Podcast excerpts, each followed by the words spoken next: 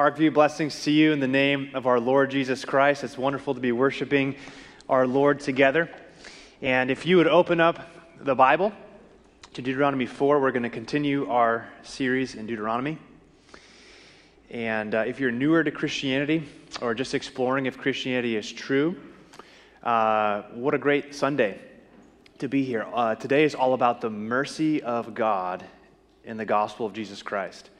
And the reason we actually open up the Bible is to learn about the mercy of God in Jesus Christ. And so, if you have a copy of, of, your, of the Bible with you, please, please open to Deuteronomy 4. We're going to be in the text a lot today, as we should every Sunday and as we are every Sunday, but especially today, we're going to be looking at the different verses in Deuteronomy 4 15 to 31. And just to rehearse where we've been, the history of God's people, especially their failure, but at the very same time, simultaneously, he has been narrating the faithfulness of God and his provision for his people. And they're just about to enter in the promised land. And so Moses has a few sermons to give to them to kind of, uh, you know, cheer on the troops, so to speak, before they, they march in the promised land. In chapter 4, it's this kind of this bridge of exhortation where there's this, you know, therefore now, listen to the Lord and live. That's what we're looking at the whole book of Deuteronomy. The theme is listen to the word of the Lord and therefore find life. And that's what we are, are learning together. And here's the question that hits us from Deuteronomy 4 15 to 31. It is this two questions, actually. How do we resist the temptation to sin? When we are enticed to do things that we know do not honor the Lord, how do we resist that temptation? Question one. Question two that Deuteronomy 4 is going to answer us is if, we might say probably when, we fail to resist sin and follow down the path of sin, how does the Lord respond to us? How does He feel towards us? Uh, what is His heart towards us when we do fail?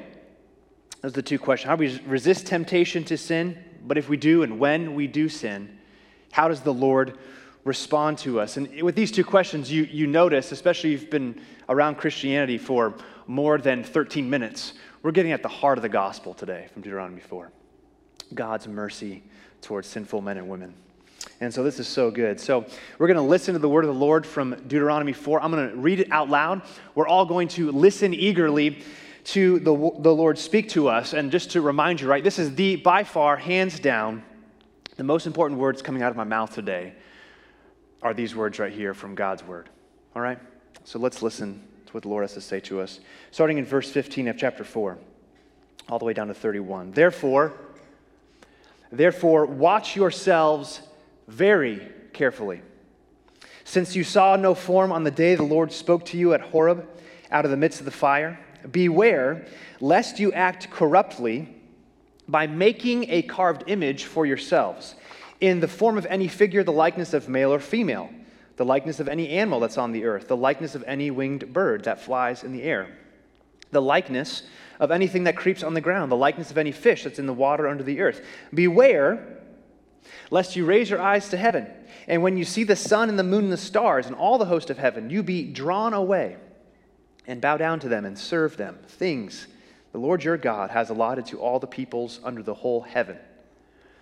But the Lord has taken you and brought you out of the iron furnace, out of Egypt, to be a people of his own inheritance, as you are this day. Furthermore, the Lord was angry with me because of you, and he swore that I should not cross the Jordan, and that I should not enter the good land that the Lord your God is giving you for an inheritance. For I must die in the land, I must not go over the Jordan, but you shall go over and take possession of that good land.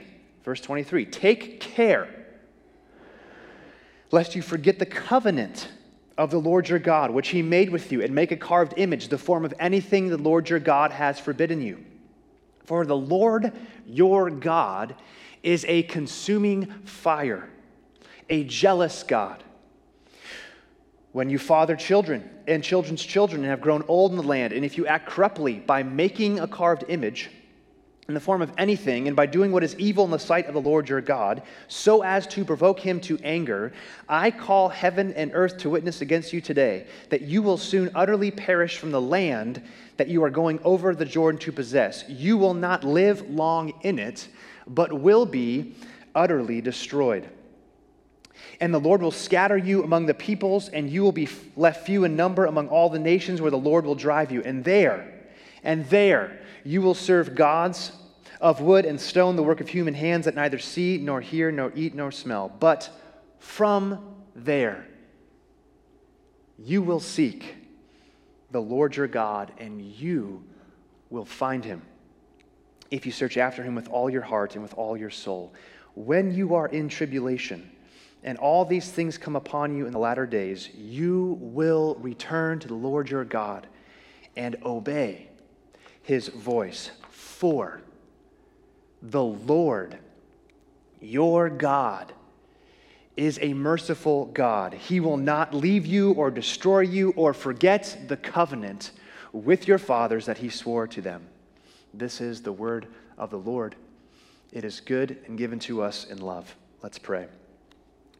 Father, as always, we pray together that you would exalt your Son, Jesus from this text into our hearts for our good and for your glory. Help us see Jesus from Deuteronomy 4. Accomplish your purposes in us and through us. Please give me your Holy Spirit to be a faithful servant of your word and of these people. And now, spend a few moments by yourself asking the Lord to open your eyes to see Jesus, to receive Christ today from his word.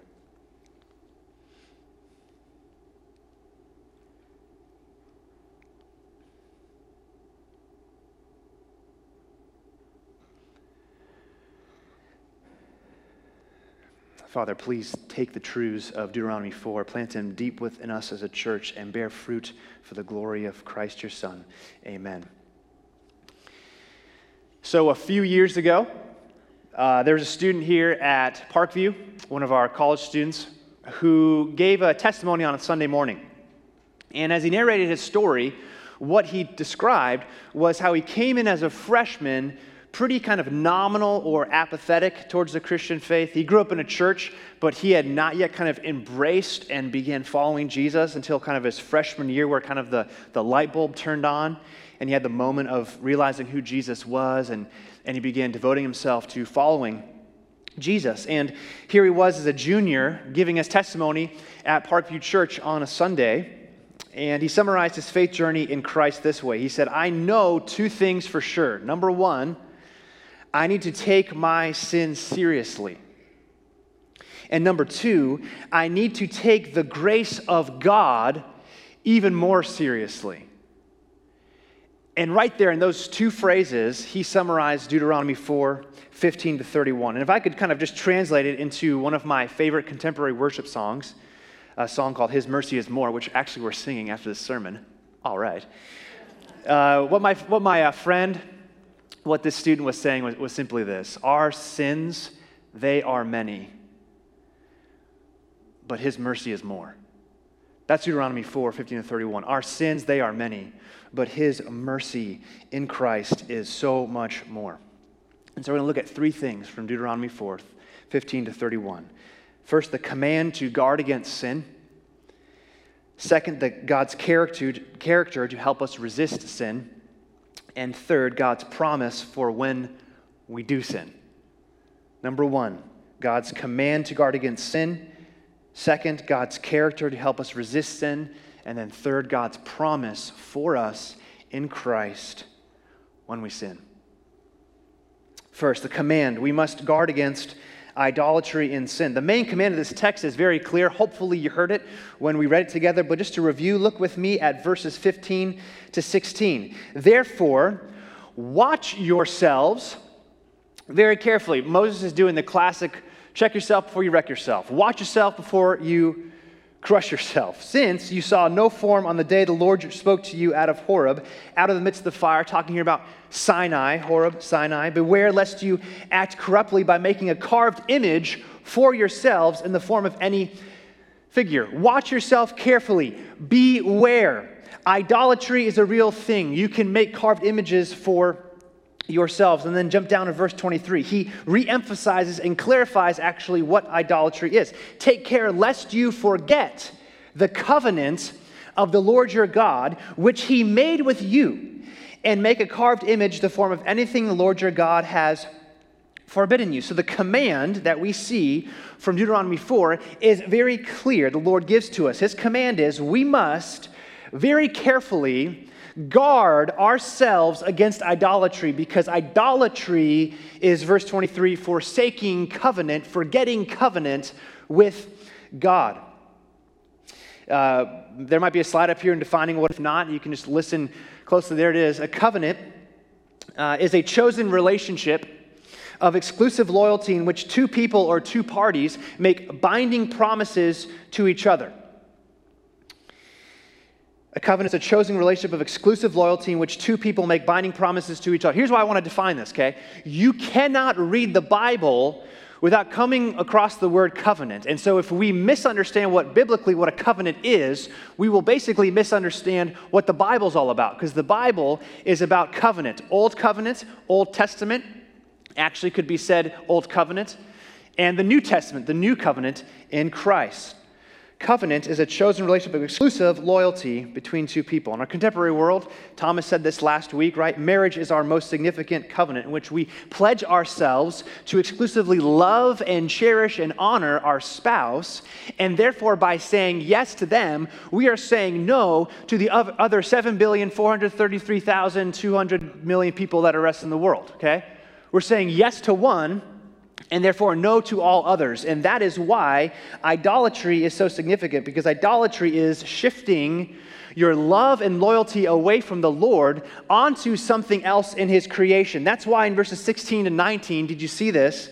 16 to 19, it says, you know, creating something in the likeness of humans, of fish, of animals, whatever's in creation. That's what idolatry is. It's turning from a loyalty to the Lord first and foremost and worshiping and loving and finding pleasure in delight. We're not saying that you love God only and then everyone else you hate. What we're saying is there's an exclusiveness, a uniqueness to your relationship with God through Jesus Christ that He deserves the first and best of your love, and everything else is definitely a far second. But here's the point that the first section is, is saying. The, the point is this in covenant, and what we're, not ta- what we're talking about here is, is us. Okay? If you have, oftentimes the phrase in the church nowadays is accepted Jesus into your heart. That phrase is not in the Bible. I think it can be helpful in some ways. Um, but what we actually mean when you accept Jesus in your heart or pray to receive Jesus or whatever it was that you did, maybe in seventh grade when you were at youth camp, great, wonderful. What, you, what actually was happening was you entered into a permanent covenant with the Lord Jesus Christ. So, when the church talks about, especially if you're newer to Christianity or still exploring, when we say we want you to have a relationship with Jesus, a relationship with God, what we're saying is we want you to enter into an exclusive relationship of loyalty and love with the risen Lord above. And therefore, it's not as if you add Jesus onto an already full schedule and maybe he gets 13 minutes in your week. Instead, you look at the schedule of your week. This is what real Christianity, normal Christianity is this. You look at the schedule of your week. It's not that you have the whole of your life and then a little bit of Jesus added on. That's not what Christianity is. It is as you look at your whole week, whether it's work or marriage or friendships or relationships or sexuality or time, whatever, money, you view those things through the lens of, I am in someone who engages these manifold responsibilities in a way that reveals to the world that I belong to God and God alone and not to the worldly priorities around us. That is what covenant means. And you and I are in covenant with the Lord Jesus Christ if we have turned from our sin and trusted in his finished work alone. But again, the point of this passage is this in covenant, we must express our love to the Lord by refusing idolatry, by refusing to turn our affections towards something or someone else in a way that is not healthy and that does not help us and does not honor the Lord. So the question then is this okay, command is clear. We must resist idolatry. But then how? How do we guard against idolatry? Do you just kind of think, okay, don't do the sin. Don't do it, you know? Well, no. We have to rehearse God's character. What we have to learn as Christians is if we're going to be a people that are going to be holy to the Lord, okay, uh, fully committed to the Lord Jesus Christ, is the way that we resist idolatry is by rehearsing in our hearts and minds the character of God. I'm not making this up. Look at verses 20 to 24, where Moses identifies three aspects of God's character that motivate us to guard against idolatry. Verse 20 is the first, okay? The Lord is our Redeemer. Look, verse 20. The Lord has taken you and brought you out of the iron furnace, out of Egypt, to be a people of his own inheritance, as you are this day. Through redemption from slavery, the Lord has brought his people to himself, and they've become his personal possession. The Lord treasures you. The Lord has brought you all the way out of sin and darkness into the very depths of his heart. He has committed himself to you. You are his inheritance. So he's first Redeemer. Second, verse 21 and 22, the Lord is a giver. The Lord will not allow Moses to enter the land, but what does Moses emphasize? He says, The good land the Lord your God is giving you for an inheritance. Verse 22 I must not go over the Jordan, but you shall go over and take possession of that good land. Here's the provision of God. Not only does he rescue us, from slavery, but then he gives us what is good. We went from rags to riches, from nothing to everything, from slavery to sons, from shame to freedom. That is what has happened to us. He is Redeemer, He is Giver, and third and finally, the Lord is jealous. Lord is jealous. Now, what we don't mean, the Bible does not mean what we hear oftentimes is, oh man, she's so jealous when the other people in her company get a promotion or he's so jealous because his best friend got a new girlfriend. That's not what we're talking about here. The Lord is not uh, an immature, uh, insecure person.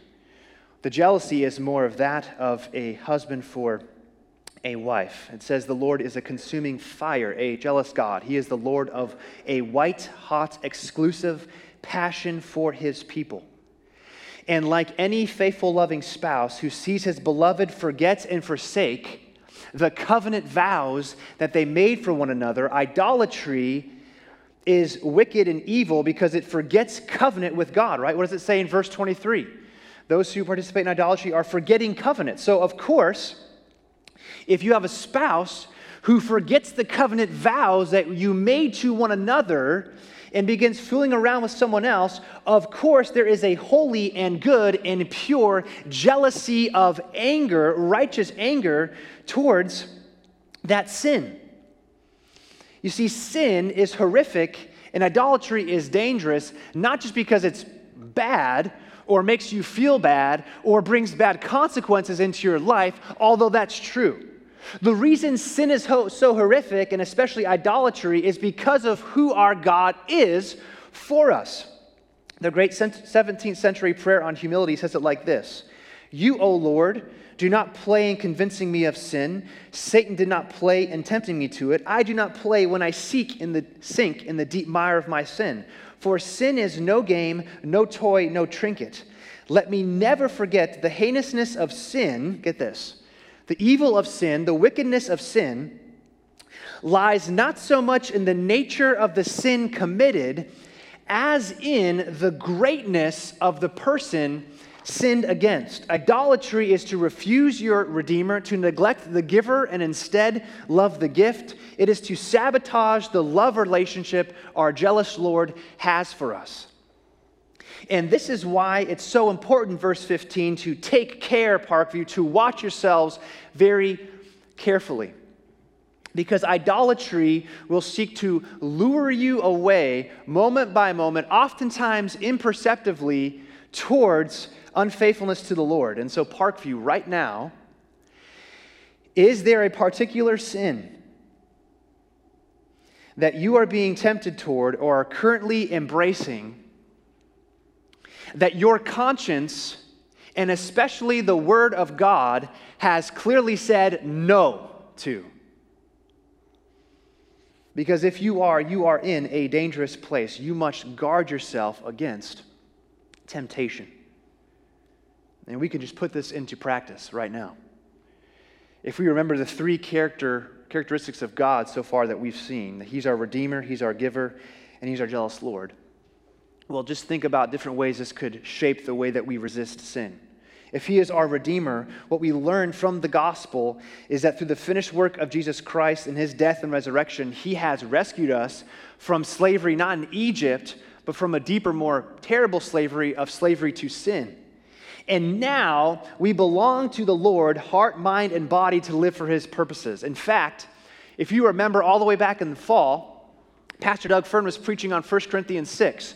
And the Apostle Paul in 1 Corinthians 6 applies this, the Lord is our Redeemer, to the issue of sexuality, which I think is a very much a present concern for us here at Parkview Church. Paul says, Do not participate in sexual intimacy outside the good boundaries of marriage. Do not pursue lust in any form. Do not commit idolatry. Why? Says, For you were bought with a price, therefore honor God with your body.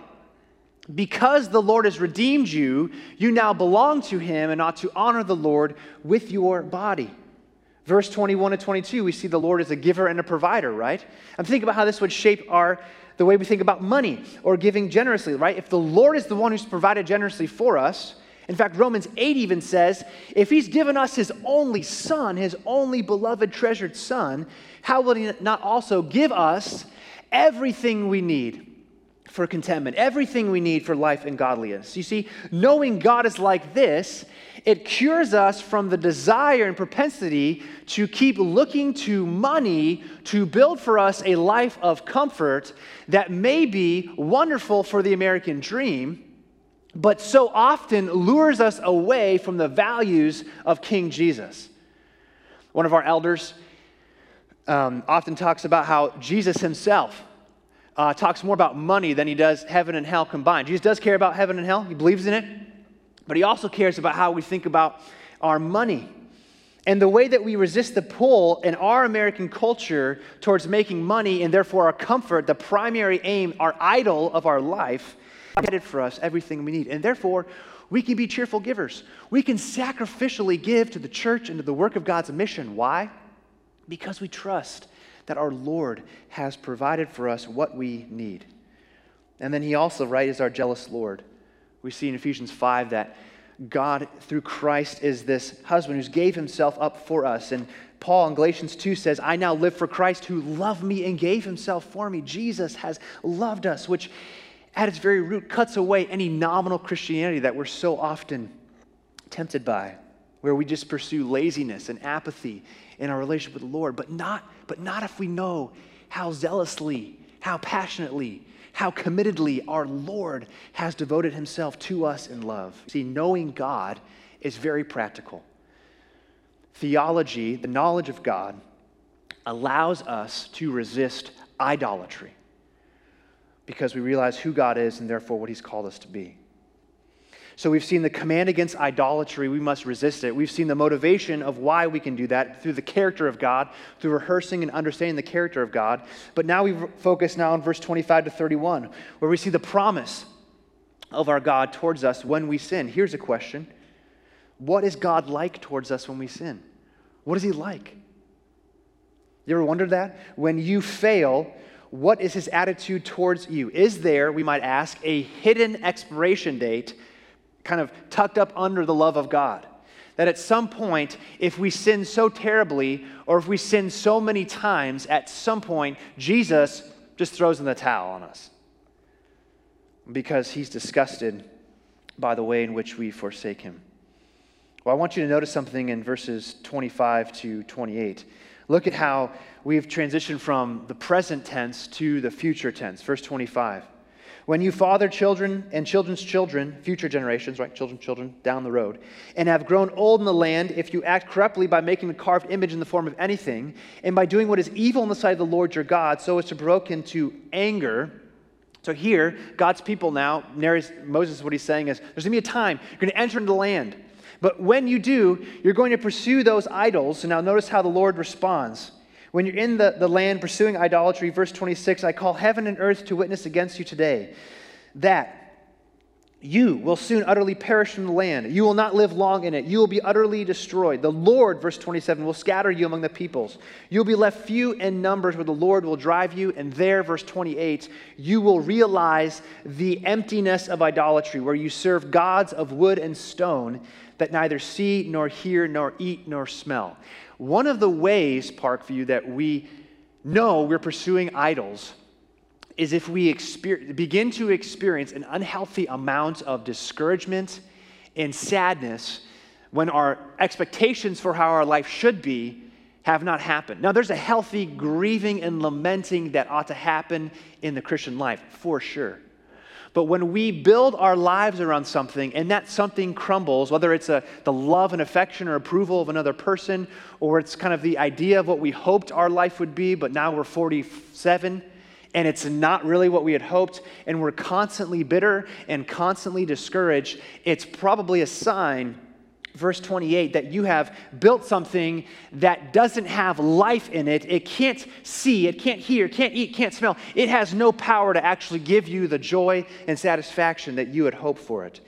And what these verses then are saying is that in this future time, when God's ancient people move into idolatry, there is judgment.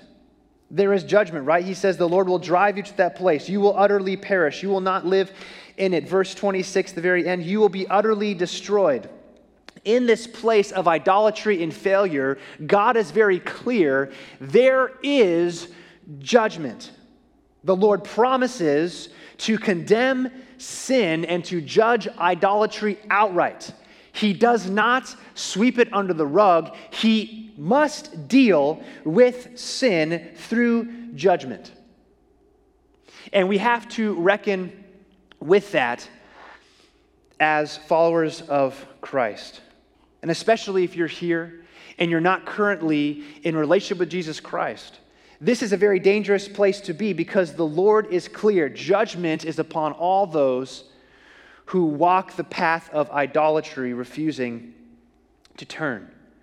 And yet, judgment, friends, is not the final word. Look at Deuteronomy 4, starting in verse 20, 29. The Lord's future judgment against our failure paves way for his mercy. Verse 29. But from there, from there, from that place of failure, from the place of judgment, you will seek the Lord your God. You will find him if you search him with all your heart and soul. When you are in tribulation, all these things come upon you in the latter days, you will return to the Lord your God and obey his voice. For the Lord your God is a merciful God. He will not leave you or destroy you or forget the covenant. Forget the covenant with the fathers that he made with you. So, what is the promise of God for our failure and sin? The promise is seen in a breathtaking pattern. Did you, did you notice this? This is so crucial that we get this. This is fundamental to how the Bible works, to how God works towards sinful men and women.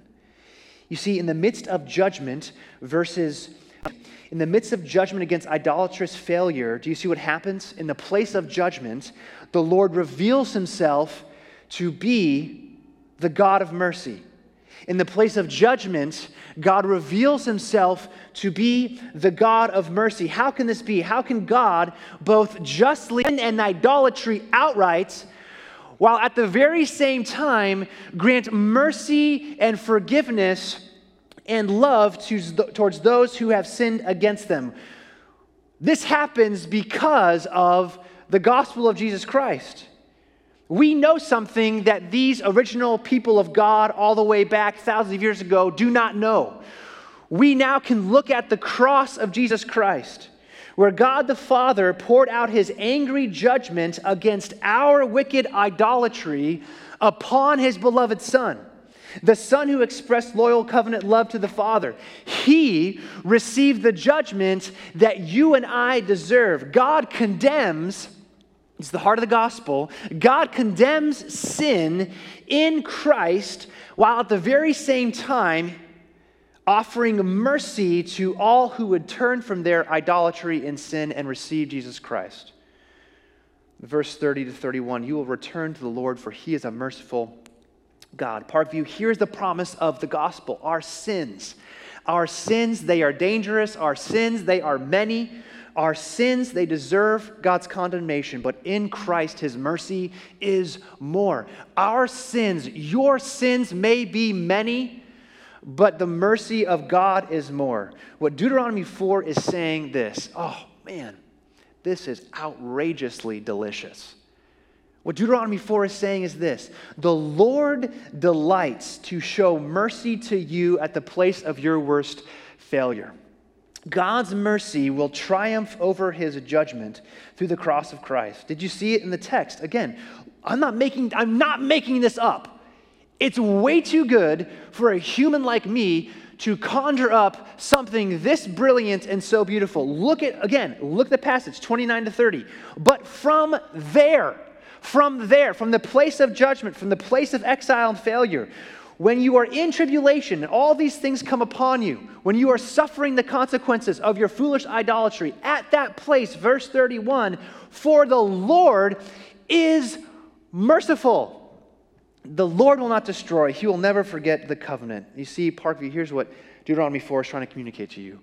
When you sin, at that place of failure, at that place of your worst sin, at the place of your deepest regrets, at the place of your most deepest shame, the thing that you hate most about yourself, it is at that very place through the cross of Christ that God comes not in disapproval or disappointment or wrath or judgment. God comes in the mercy of the gospel of Jesus Christ. And we must become a people that love and rejoice in this good news of the gospel. Praise the Lord, praise the Lord. Our sins may be many, but His mercy is more. I was on a run recently uh, this past week, and on the way back to my home, uh, I ran by a family. There was uh, two girls with the mom, and there was a boy and a father. And the boy and the father looked like they were doing like kind of wind sprints up, and then they kind of would come back. Well, the father just ran up uh, pretty far distance ahead, and as he was doing that, one of the daughters, um, she uh, she was kind of fooling around and you know trying to like, have fun or whatever, and and she just tanked it. Okay, hashtag fail. She just just boom hit the pavement, and of course there's crying, there's weeping, and she's just uh, you know just totally distressed. And and what got me was immediately when the father heard that, he turned right around and ran back to find his baby girl. You see, any good father is filled with mercy and compassion when the child fails. Right now, Haddon is sick. Haddon has this just terrible cold. Um, it's just like flood, just streams of, you know, living water f- from his nose right now. And um, you know what I've noticed about my heart? My heart has increased in compassion for him, increased in compassion and mercy towards him in his sickness. You see, any good father will pour out mercy towards his struggling, sin sick people. That's what we see right here in this passage. When you are in tribulation, when these things come upon you, when you are filled with the shame and the regrets and the failure, the Lord will not leave you. The Lord will not destroy you. The Lord is faithful to his covenant of mercy. So, how does this shape our life together at Parkview Church? Two very simple things, okay? Two very simple things. I want you to notice in verse 30 where it says this You will return to the Lord your God and obey his voice Verse 31 For he is a merciful God. The mercy of God in Jesus Christ does two things. Number one, it motivates us, it compels us to repent, to return. And at the very same time, it motivates us, it compels us to obey. Repent and obey. If we're a people where Deuteronomy, God takes Deuteronomy 4 and plants it deep into our hearts, Parkview Church will become a people of glad hearted repentance because of the mercy of God, but also of loving obedience to the Lord. First, returning people. The, the passage is clear. Our problems, our hearts are, are turned towards idolatry. The solution, God's mercy in Christ. The question is this Are we turning back to God? Are we turning back to God? Especially if you're here and you're not yet a Christian, you're not yet following Jesus, here's the clear application. Here's the clear focus of what this passage, what the Lord God Himself is speaking to you right now through the Word of God. What He's saying is this number one, His judgment is very clear. He will judge, either now in this life, but especially eternally. He will judge sinners who participate in idolatry. It's just clear. You cannot deny it. You would have to be going against God's word to deny it from this passage. God will bring judgment. And yet, the offer of the gospel from this passage is that He is a merciful God who enjoys and loves forgiving really bad people. And so, what the question is this Will you return today for the first time? Return to the Lord. Come to the Lord. Will you turn from your sin, for living life for your own self, and instead turn and follow the Lord? Will you turn and come to the Lord Jesus Christ? And it begins with basically saying this Jesus, I'm a failure and a mess. You take my failure and mess and sin, I'll receive your life and forgiveness. It's the great exchange. That's what the Lord Jesus wants from you right now. Second, we have to be an obeying people. Okay, those of you who are in Christ, those of you who are committed here at Parkview Church to following the Lord Jesus, we must obey. Again, we return to the Lord and obey him because he is a merciful God. But notice in verse 30, it says, obey his voice. You see, in the mercy of Jesus Christ, there's two provisions not only forgiveness of sin, but also God puts within us a new heart. Our Lord Jesus, you know why he never forsakes you and never leaves you? Because he's given you his very Holy Spirit. And the Holy Spirit is within you to listen to the word of the Lord, to hear 1 John 5 21 say, Little children, keep yourselves from idle. The Lord Jesus, because we're in covenant with him, expects us to turn away from sin and to walk in holiness, but he gives us the power to do so through his mercy. And very practically, it would look like this the way that we, we're back all the way to the starting, right? The way we resist sin is by knowing the character of God. And the way we know the character of God is through the Word of God, right? It says, obey His voice. The Lord's voice is speaking to us every day in our personal lives as we open up God's Word. The reason we open up God's Word is so that we can resist sin and we can walk in fullness of life with Him. The way we open up God's Word in community groups is so we can do resisting sin and obey the Lord and walk in fullness of joy. In our families, men and women, if you have families, are you opening up God's Word with your children? Are we doing it together? Friendships, wherever it is, are we opening up God's word because that's where we hear his voice? It's the voice of love. Our sins, they are many, but his mercy is more. Let's pray. Father, we rejoice in the gospel of Jesus Christ, where you display towards us, sinners, your great heart of mercy. We're in a place of deepest failure and regret and sin and idolatry, you offer us the forgiving mercy of Christ and a new heart by the Holy Spirit to then obey you. Lord, what a joy. Help us now. Sing with all of our hearts that though our sins are many, your mercy is more. We pray this in the name of Jesus Christ. Amen.